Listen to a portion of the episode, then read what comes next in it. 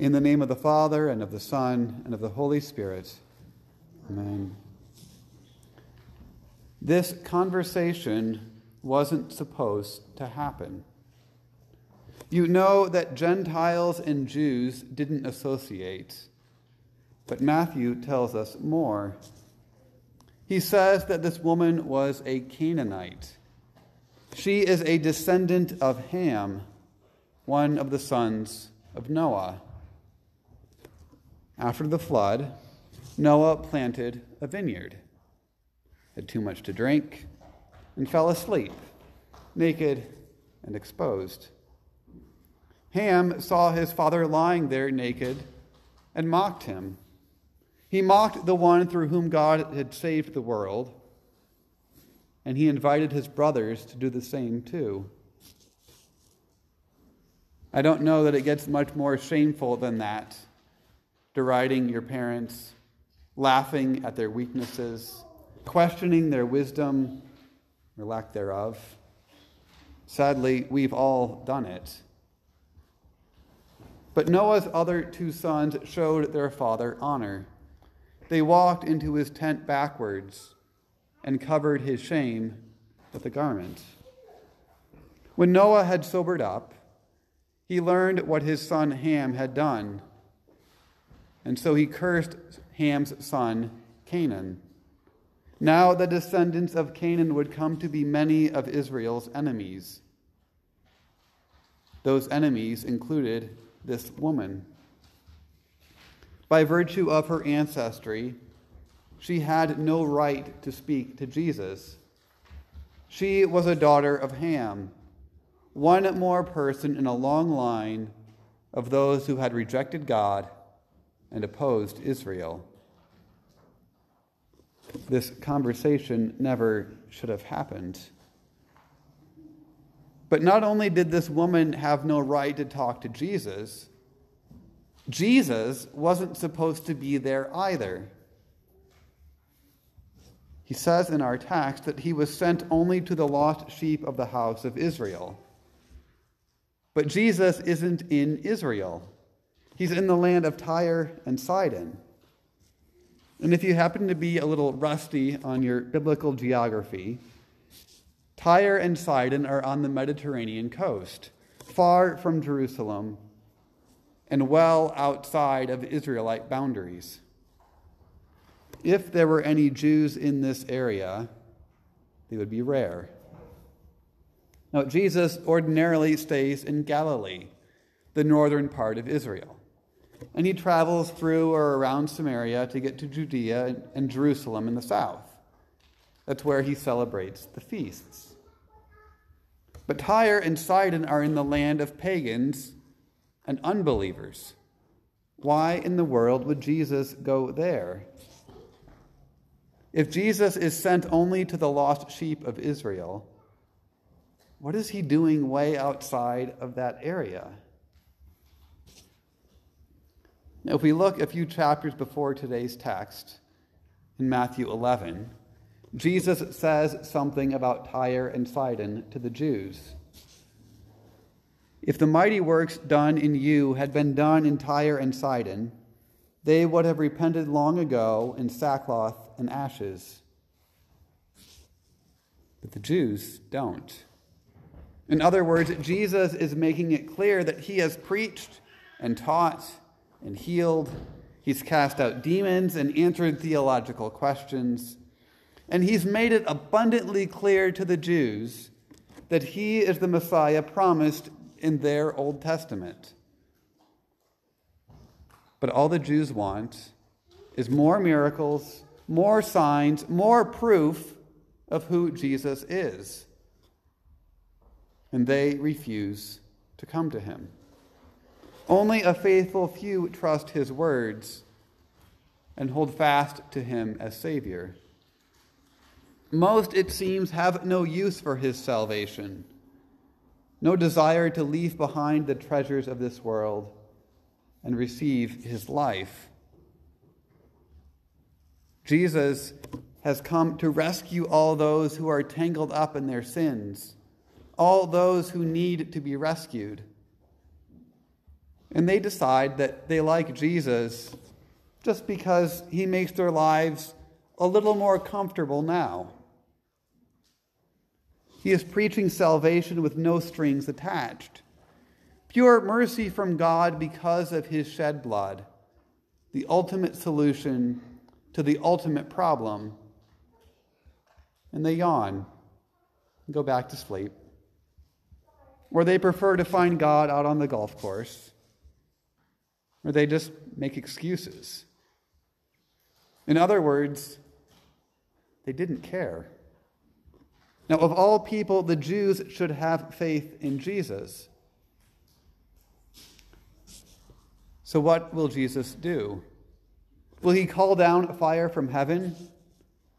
Will he undo his miracles? Will he force them to believe? No, no, and no. Quite simply, Jesus leaves. He literally just walks away. And this is a grave warning for us, too. If we despise God's word and take it for granted, if we just assume that, well, we can skip church this week because we're so certain we can come back next week or next month, and the church will still be here, if we imagine that everything else is more important, the everything else that needs our time and attention, the game and the family and the job, the video games and the social media and the news. Or maybe we just don't feel like going. Well, if we do those things, one day we'll wake up and realize that Jesus is gone, that he's no longer part of our lives. Or perhaps, and this is much worse, Maybe we'll wake up one day and Jesus will be gone and we won't miss him. We won't think of him. We won't remember his word. We won't recall his promises. We won't desire his forgiveness. We won't long for his communion. And we will be content, happy even to be without Jesus, grateful to no longer follow him our apathy will reach its goal. And the more we miss church, the more we won't miss it. The more we find ourselves absent from the things of God, the more we realize that our lives seem kind of okay without them. Now, Luther described our Lord's preaching as a rain cloud he said that the preaching of Christ crucified for the forgiveness of sins rains down from heaven. For a time it rains in one place, but then it moves on to another. We see this in history too. Europe is no longer filled with Christians. Their churches are empty because they took Jesus for granted.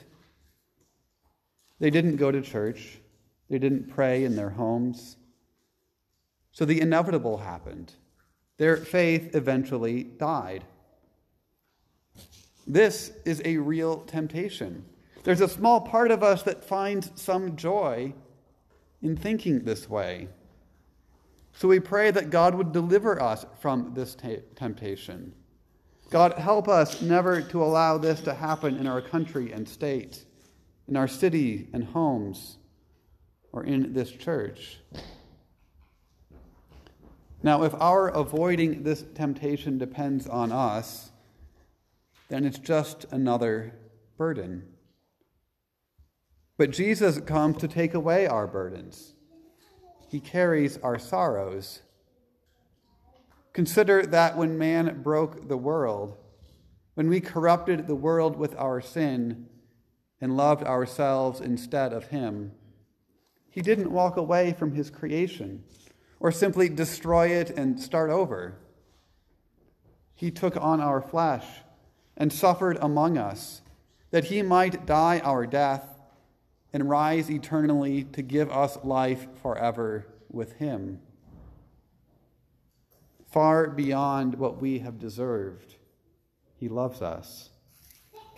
And though we have been apathetic, or perhaps despised our parents like Ham, Jesus still comes to us this day with his word and spirit, forgiving us, feeding us his own flesh and blood, promising to be our God, and that we are his people. Trust in this God is no burden. Praying to him, reading his word, seeking his mercy and instruction, this is no burden. It is the peace and strength that our Christian faith relies on.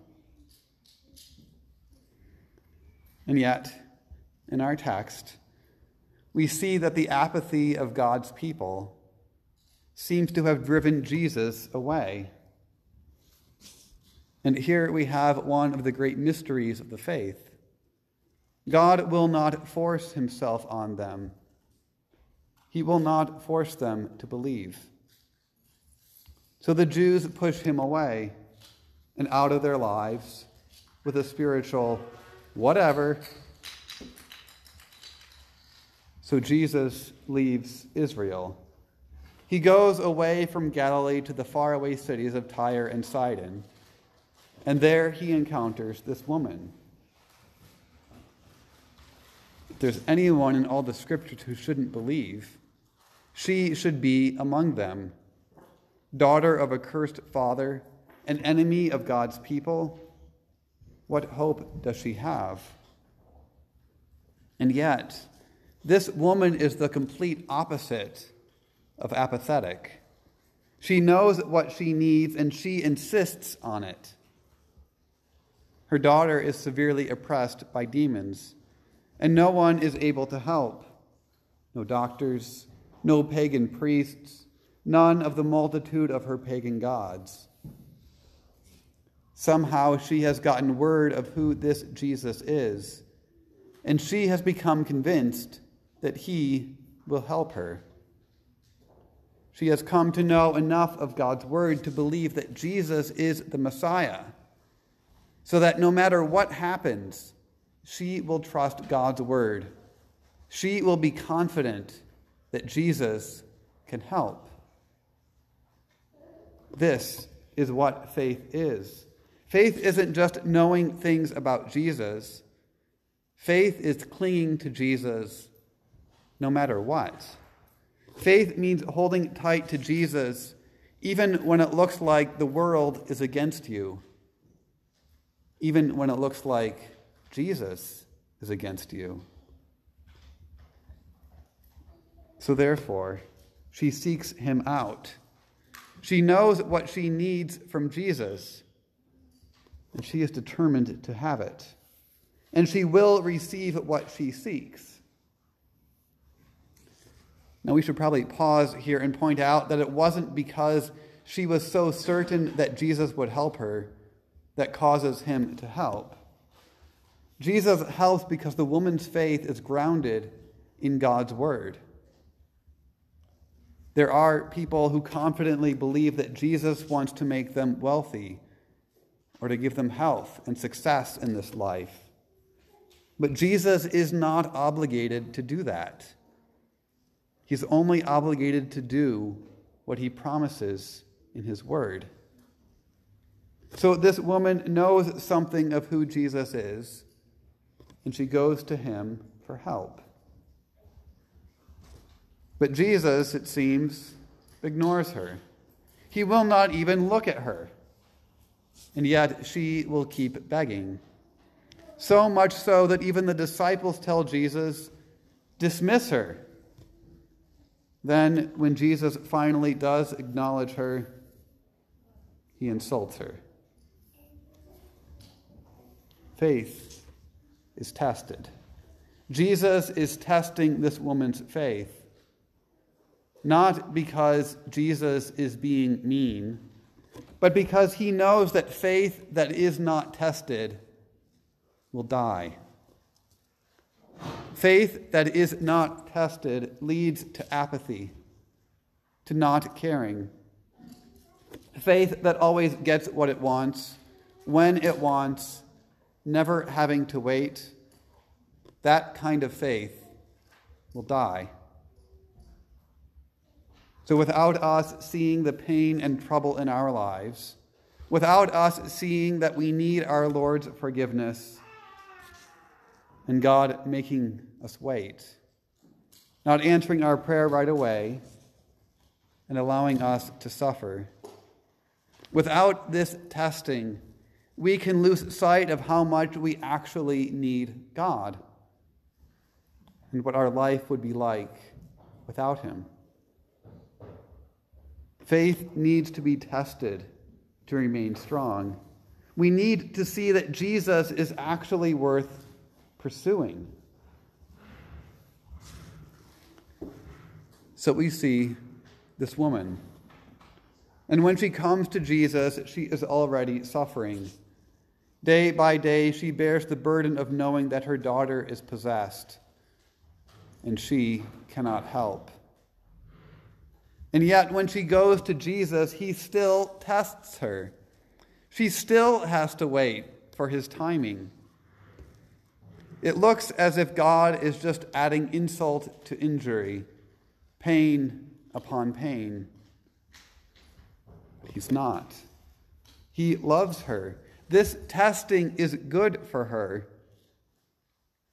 And God's testing of us is good for us too.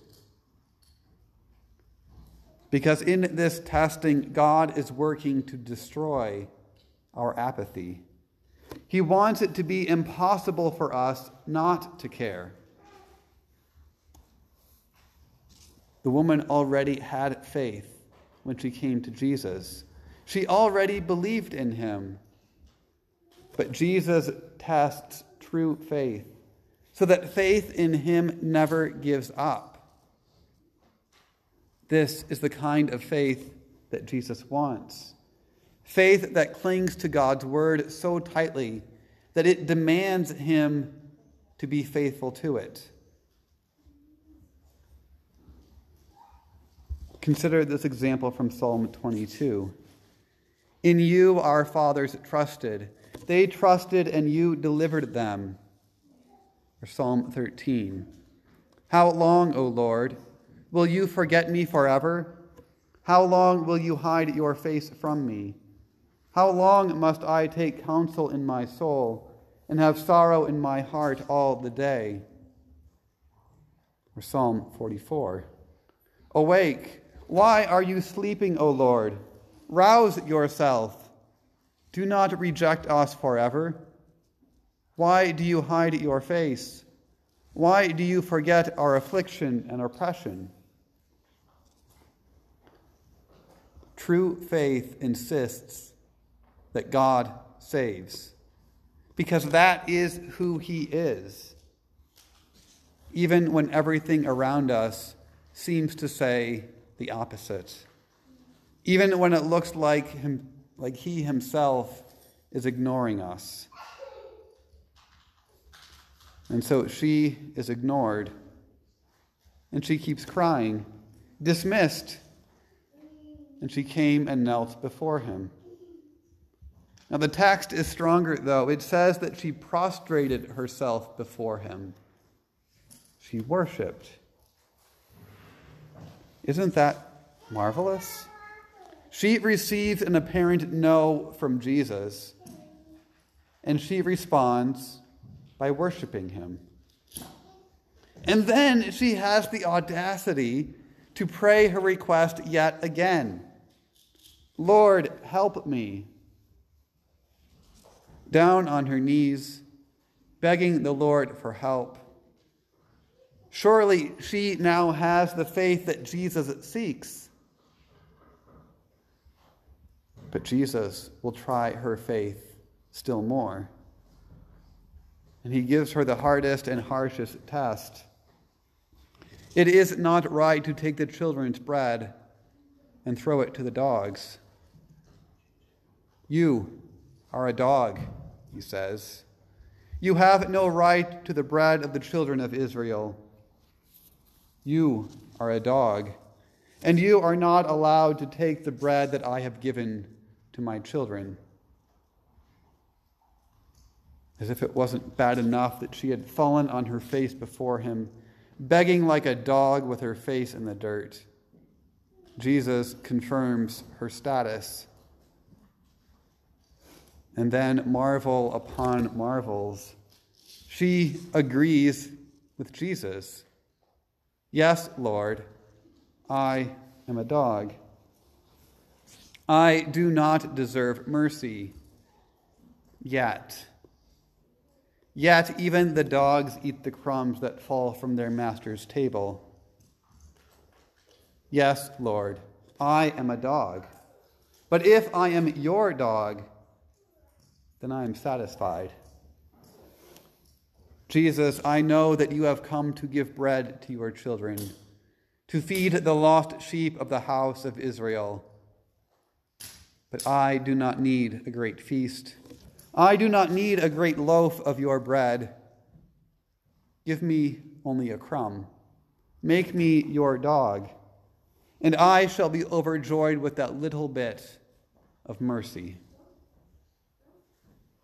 And then finally, the answer O woman, great is your faith. Be it done for you as you desire. And her daughter was healed instantly. From all appearances, it seemed as though Jesus wasn't interested in her prayers, as though God Himself were, were ignoring her requests. But in truth, Jesus was working to help her to increase her hunger for Him and His promises. Because all throughout this episode, this woman has been following the crumbs that her Lord had left her to hold on to. First of all, she had somehow recognized Jesus, and she knew that wherever Jesus went, he went there to save. It is what his name means. God saves. And so, if Jesus was in the region of Tyre and Sidon, he would be there to save, he would be there to help. Then, when he says that he came only for the lost sheep of Israel, she knows that something more is going on. If the Good Shepherd has come out to the pagan lands, he must be coming to seek his sheep. He must be there for her. Jesus is after his lost sheep, wherever they may be. And then when Jesus calls her a dog, notice what he says. It is not right to take the bread of the children and throw it to the dogs. It is as if he said, it would not be right for me to take away what I have given to others in order to give it to you. And yet she responds in the most profound way Yes, Lord, even the dogs eat the crumbs that fall from their master's table. She wasn't interested in receiving the leftovers from the Jews. It's true. She only wanted a crumb but she wanted that crumb to come from her master. And so, in all of this, Jesus was being profoundly merciful. Because God doesn't want your faith to be like an old, tired, lazy dog lounging in the sun. He wants a faith that is hungry for Him, hungry for His word, desiring of His supper a faith that is desperate and focused on Jesus alone. The way a dog is utterly focused on the little morsel of meat you hold in your hand. Nothing can distract him from his goal. That's how this woman was. She knows that even if it's hidden, Jesus has mercy and love for her and her daughter. She had grabbed tightly a hold of him by his promises, and she won't let go. So that the one who has fled the apathy in Israel cannot flee from the faith that won't let go of him. And so profound is this woman's faith that Jesus himself marvels. And he sees fit to preserve this episode, this record of her faith, for millennia of Christians to follow. And Jesus does give her what she needs. He gives her mercy. And her daughter was healed instantly. But then, what about us? What about our trials? Well, God uses them to teach us to trust in Him alone. We sang this last week when we said, Take they our life, goods, fame, child, and wife. Let these all be gone. Our victory has been won. The kingdom ours remaineth. If I have God's promises, I have everything. And yet, God permits me to suffer. And sometimes He pushes me because He wants me to pray to Him ever more fervently, to look to His promises in Scripture with ever greater hope. When affliction oppresses me, God wants me to turn to Him. We sing in the great Easter hymn. Now I will cling forever to Christ, my Savior true. My Lord will leave me never, whate'er he passes through. He rends death's iron chain, he breaks through sin and pain, he shatters hell's grim thrall. I follow him through all. So find all your comfort in the fact that God sent Jesus to die for you, to save you from your sins he loves you, and He will give you all good things as His free gift. And even now, today, you have the same mercy as this Canaanite woman. You are an honored guest at your Lord's table, and you are satisfied with a little crumb, a little morsel of His mercy.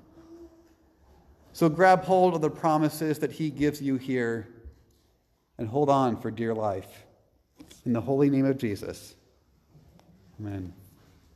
The peace of God keep your hearts and minds in Christ Jesus our Lord. Amen.